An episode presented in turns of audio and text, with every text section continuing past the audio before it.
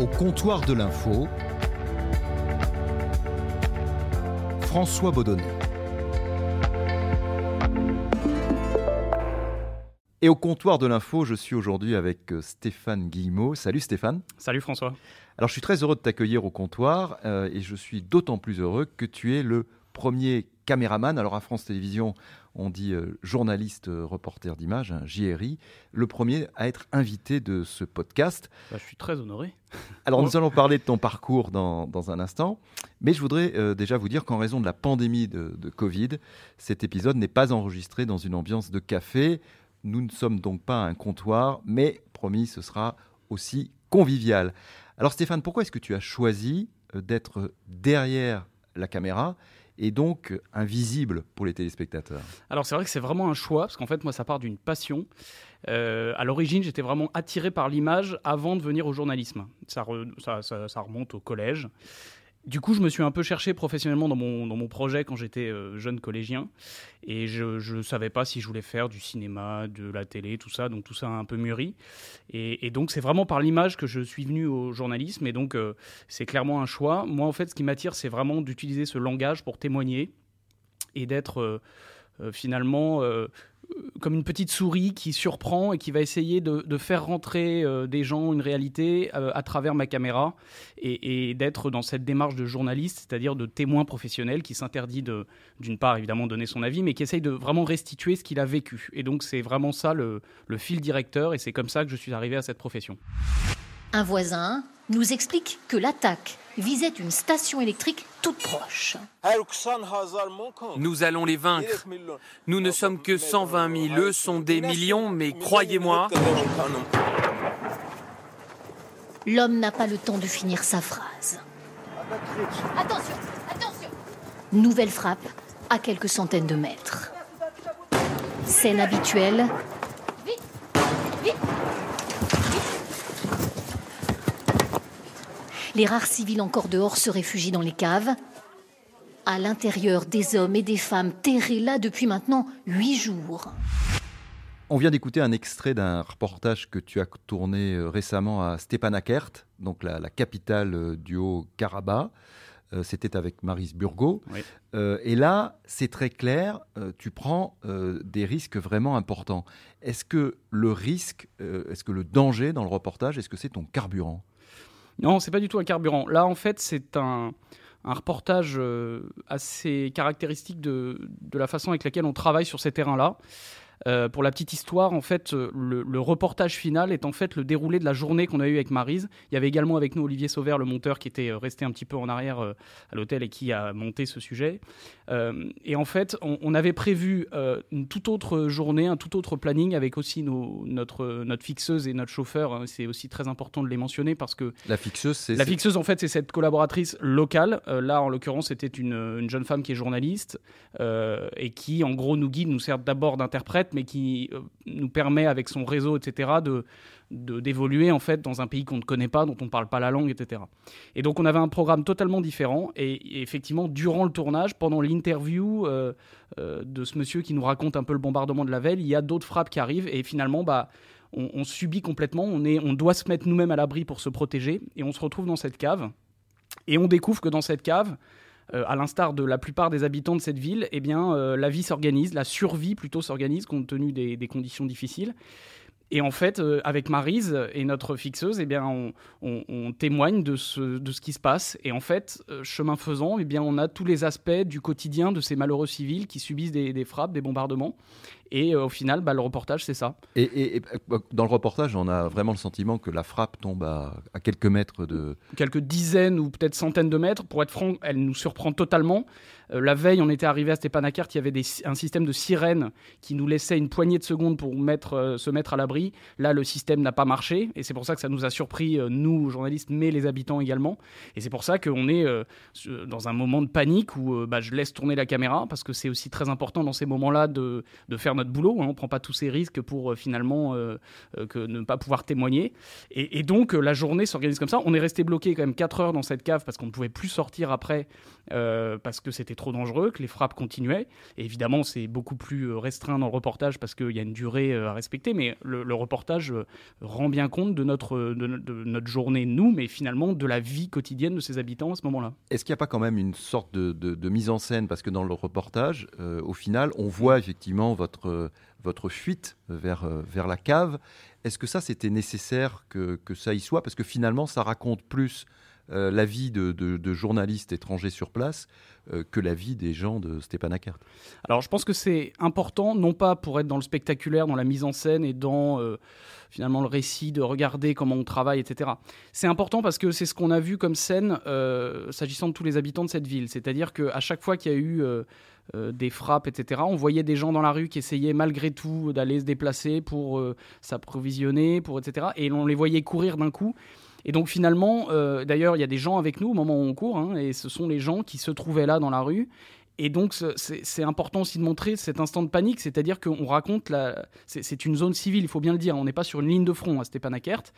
Et c'était une des spécificités de cette euh, bataille, c'est qu'en réalité, de part et d'autre, hein, il faut le dire, il y a eu des frappes euh, sur des zones civiles. Et donc là, dans cette ville, la vie, c'était ça, le quotidien, c'était ça. Donc c'était important, je pense, que ça figure dans le reportage parce que ça montrait bien le quotidien des habitants. Et c'est d'ailleurs ce qu'on veut montrer. C'est pas du tout pour euh, effectivement se mettre en scène.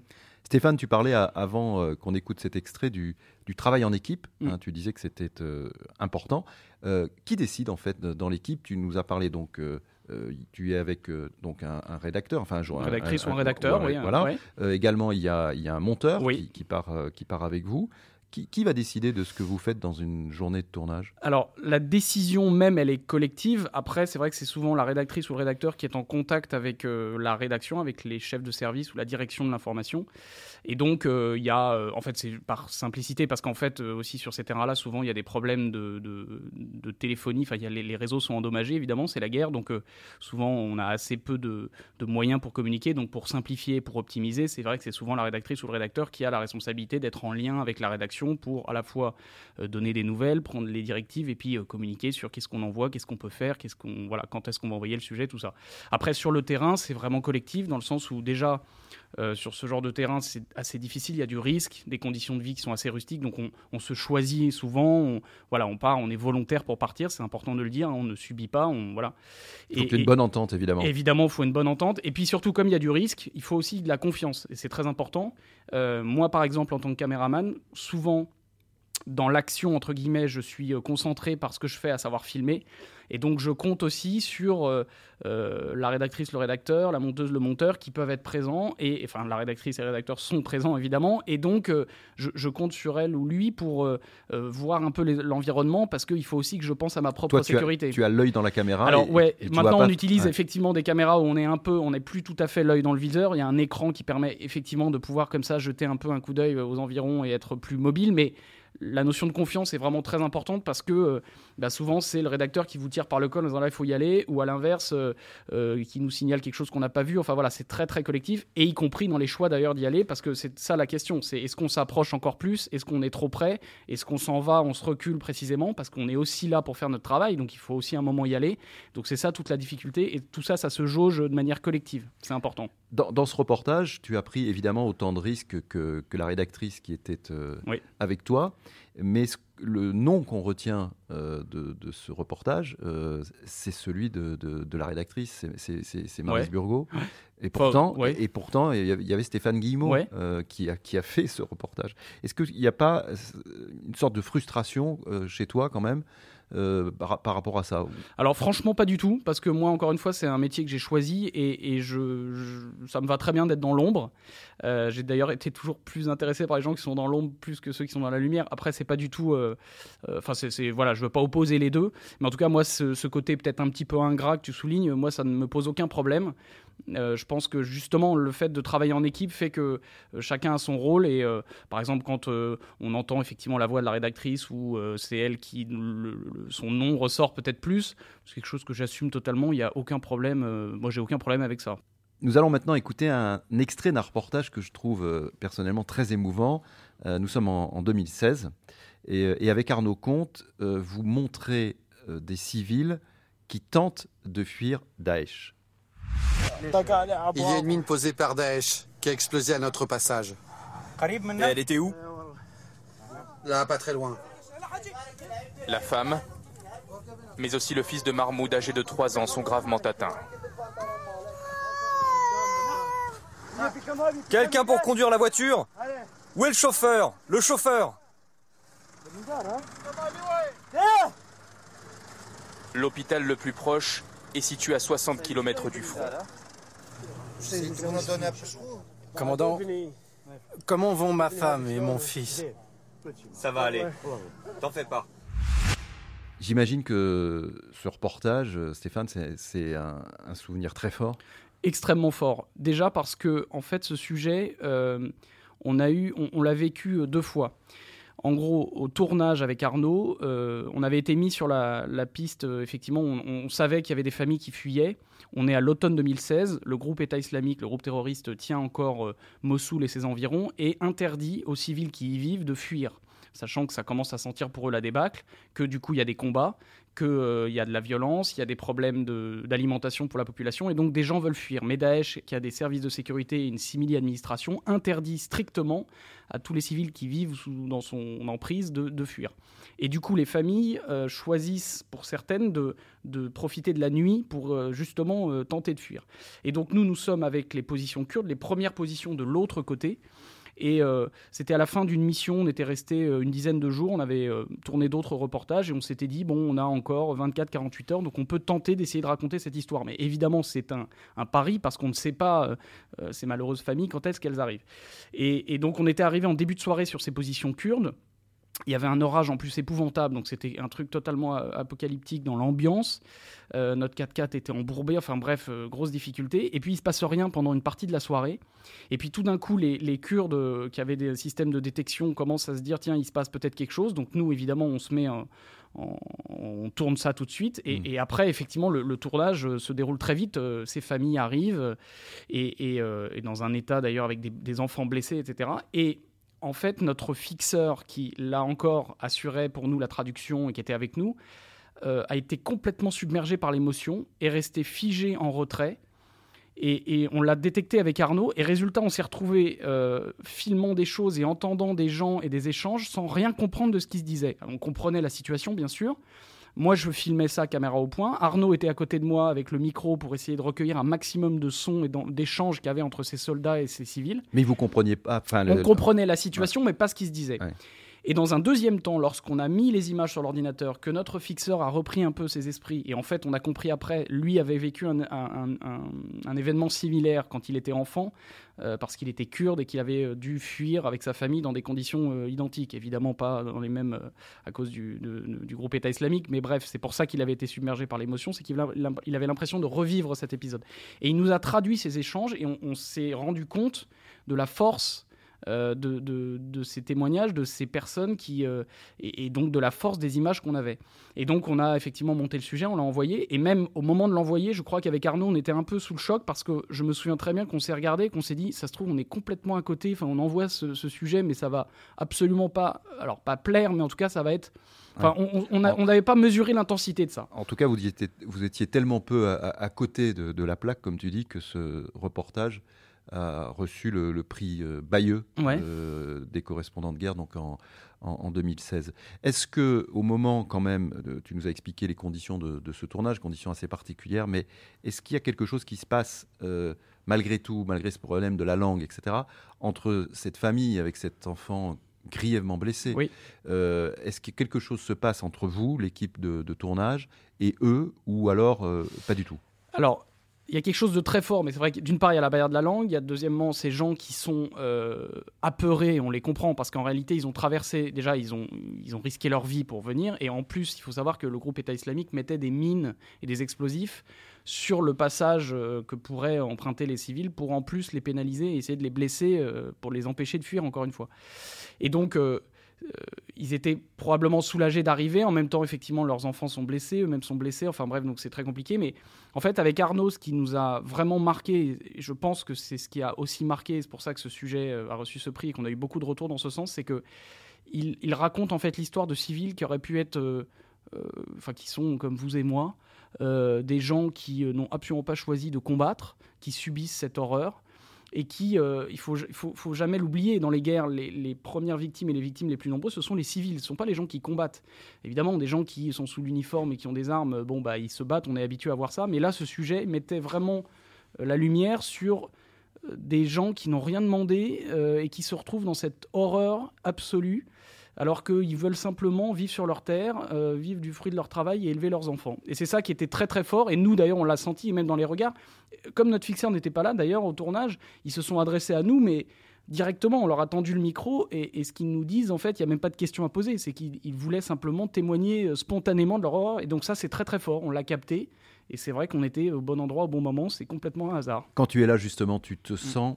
Euh, au bon endroit où tu te dis je suis. Euh, enfin, c'est très étrange. Pourquoi, pourquoi je suis là euh, face à ces gens qui, quand même, euh, ne sont, enfin, me sont tellement étrangers, même si à la fois on a bien compris que ça pourrait être toi et moi. Qu'est-ce que tu ressens à ce moment précis? Bah, Il y, a une force, parce qu'effectivement, il y a, malgré la barrière de la langue, malgré la barrière de la culture, etc., il y a quelque chose de très fort qui se passe par les regards. Et moi, en plus, en tant que caméraman, je le vois dans mon viseur, parce que je, je, suis en prise avec cette image que je suis là pour capturer d'ailleurs.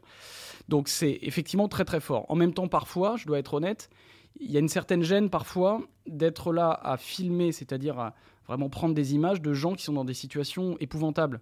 Et donc euh, il y a aussi une distance à avoir et, surtout il faut se comment dire se raisonner parfois parce que on peut être au premier abord tenté d'arrêter la caméra en disant euh, bon franchement aussi dans le fond on n'a pas vraiment envie d'être là à filmer et en même temps bah, on est là pour ça et c'est très important qu'on le fasse. Est-ce que tu pourrais poser ta caméra pour euh, par exemple sauver là je pense à cet enfant en plus qui était ensanglanté etc. Est-ce que ça s'est pas présenté mm. mais est-ce que tu pourrais poser ta caméra et dire non maintenant je j'arrête de filmer et je vais l'aider?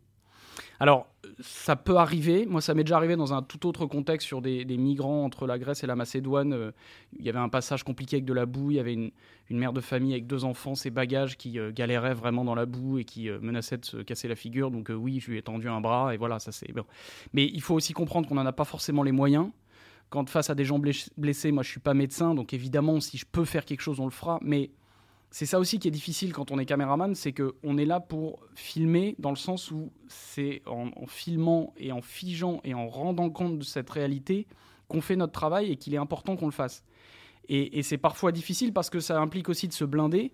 Il y a aussi tout simplement un geste technique à, exécuter, donc il faut être aussi concentré sur ça de pas se laisser submerger par l'émotion pour tout simplement rester opérationnel et faire que bah, on filme bien et que et qu'on aura suffisamment d'images pour raconter ce qu'on a vécu. Donc on est aussi dans cette posture journalistique d'être une sorte de témoin professionnel et a fortiori avec une caméra où quand c'est très fort humainement, il faut faire attention de ne pas se faire submerger par sa propre émotion parce qu'on n'est pas des êtres insensibles et c'est très important de ne pas l'être. Euh, ça t'est arrivé, ça t'est arrivé parfois d'être euh, submergé par l'émotion? Oui, franchement, euh, sur une des premières missions en terrain compliqué, c'était en 2014 avec Dorothée Olyric, j'étais en Centrafrique. Et donc il y avait une guerre, enfin voilà, une crise vraiment grave. Et et moi, c'est la première fois que je voyais des gens malnutris. Il y avait euh, sur un bout de l'hôpital de Bangui, la capitale, euh, des plusieurs euh, centaines de milliers de personnes qui vivaient dans des conditions épouvantables. Et c'est vrai qu'on a, on a passé une journée à tourner dans cet endroit. Et, c'était terrible. Et moi, c'était la première fois que je voyais ça. Et franchement, oui, ça m'a retourné. et, surtout, j'avais du mal à alors pas sur le moment, mais après, je, culpabilisais un peu de me dire, moi finalement sur l'épaule, j'ai ma caméra qui vaut quasiment le prix d'une voiture, et j'ai en face de moi des dizaines de milliers de personnes qui ne mangent pas à leur faim, euh, et, ça fait longtemps qu'ils ne mangent pas à leur faim. Et donc, on, ça, oui, bien sûr que ça retourne. Ça retourne. Mais là encore. Et comment, comment tu as géré ça? J'en ai parlé avec des, des, collègues plus expérimentés que moi. Et, euh, et, et, au fond, je crois qu'il faut, d'une certaine manière, rester aussi concentré sur pourquoi on est allé là-bas. Et, trouver. Alors, d'une part, sur le terrain, il y a parfois. Euh, euh, une attitude à adopter. Lors de la même mission, on est allé dans un, hôpital où il y avait des gens blessés à la machette, parce que ça se battait beaucoup à la machette là, pendant ce conflit, donc avec des blessures très impressionnantes et, atroces, il hein, faut le dire. Et, souvent, en fait, il faut prendre un temps quand même pour pas arriver, euh, parce que ça peut paraître quand même très très euh, abrupt d'arriver tout de suite filmer les gens, etc. Donc en fait, souvent, il faut prendre un temps, poser la caméra, parler avec les gens, sentir un peu les choses, expliquer ce qu'on fait Et dans un deuxième temps, s'autoriser du coup à, avec l'accord des gens, ou en tous les cas, euh, voilà, avec, sentir les choses en fait, et prendre un peu le temps pour euh, humainement que ce soit quand même un peu moins abrupt. Parce que franchement, c'est dur parfois de, de, prendre une caméra et de faire des images alors qu'il y a des gens qui souffrent, qui sont blessés, qui ne mangent pas à leur faim. C'est une cellule, ou plutôt un hangar, réservé aux malades, aux blessés, aux amputés. Une section à part dans cette prison du nord de la Syrie.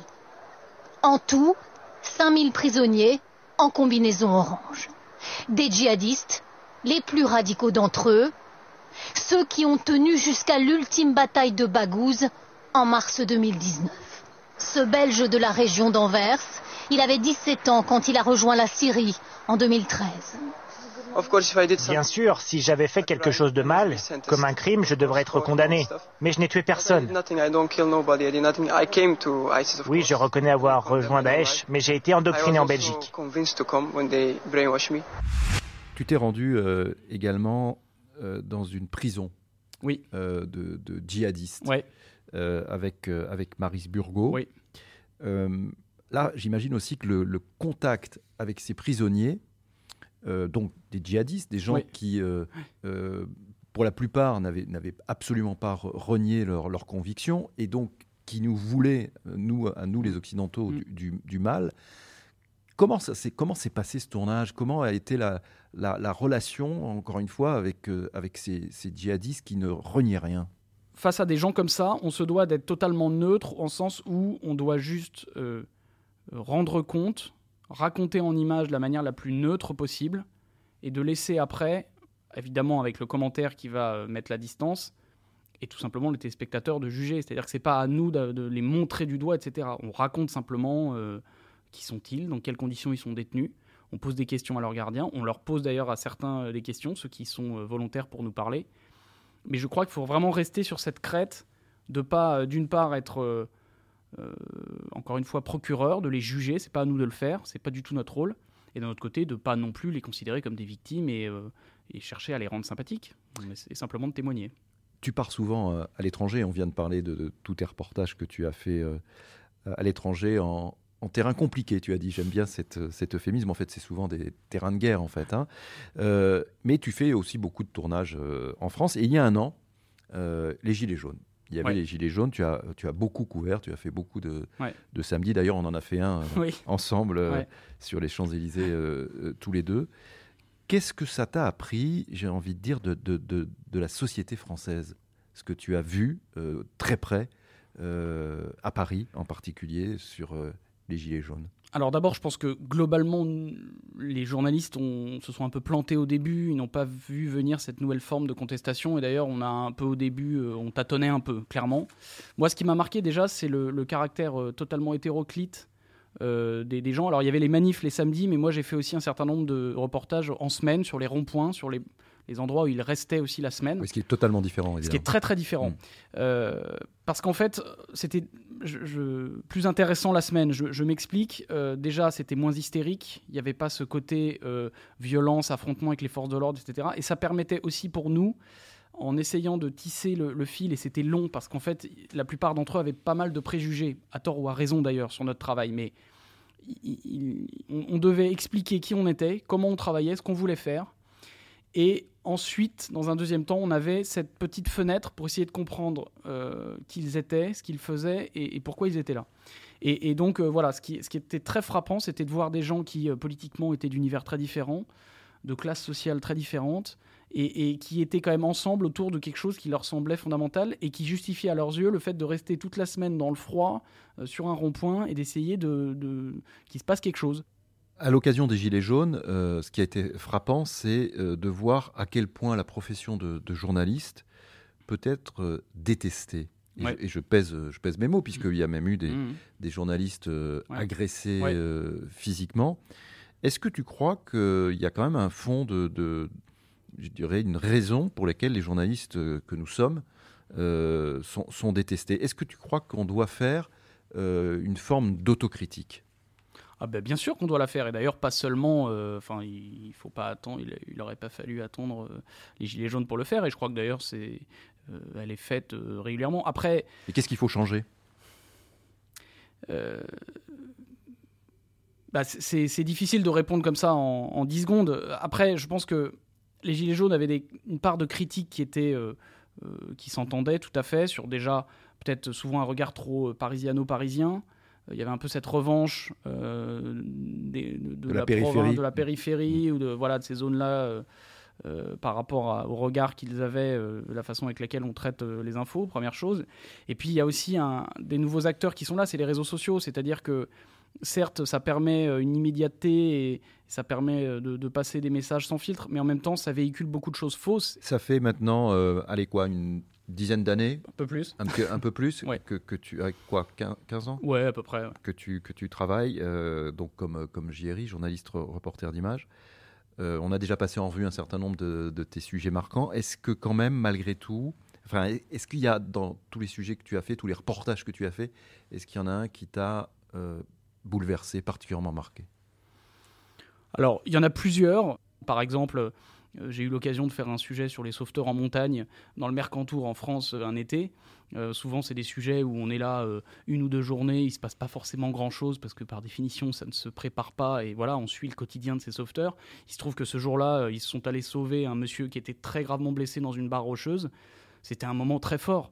J'étais là en tant que journaliste, je n'ai rien fait. Évidemment, j'ai rien fait d'autre que raconter le travail de ces sauveteurs, etc. Mais c'était un moment fort parce qu'ils ont vraiment clairement sous mes yeux sauvé une vie. Euh, c'est un moment très très fort. Et c'était pas à l'autre bout du monde. Voilà, c'était dans le Mercantour en France.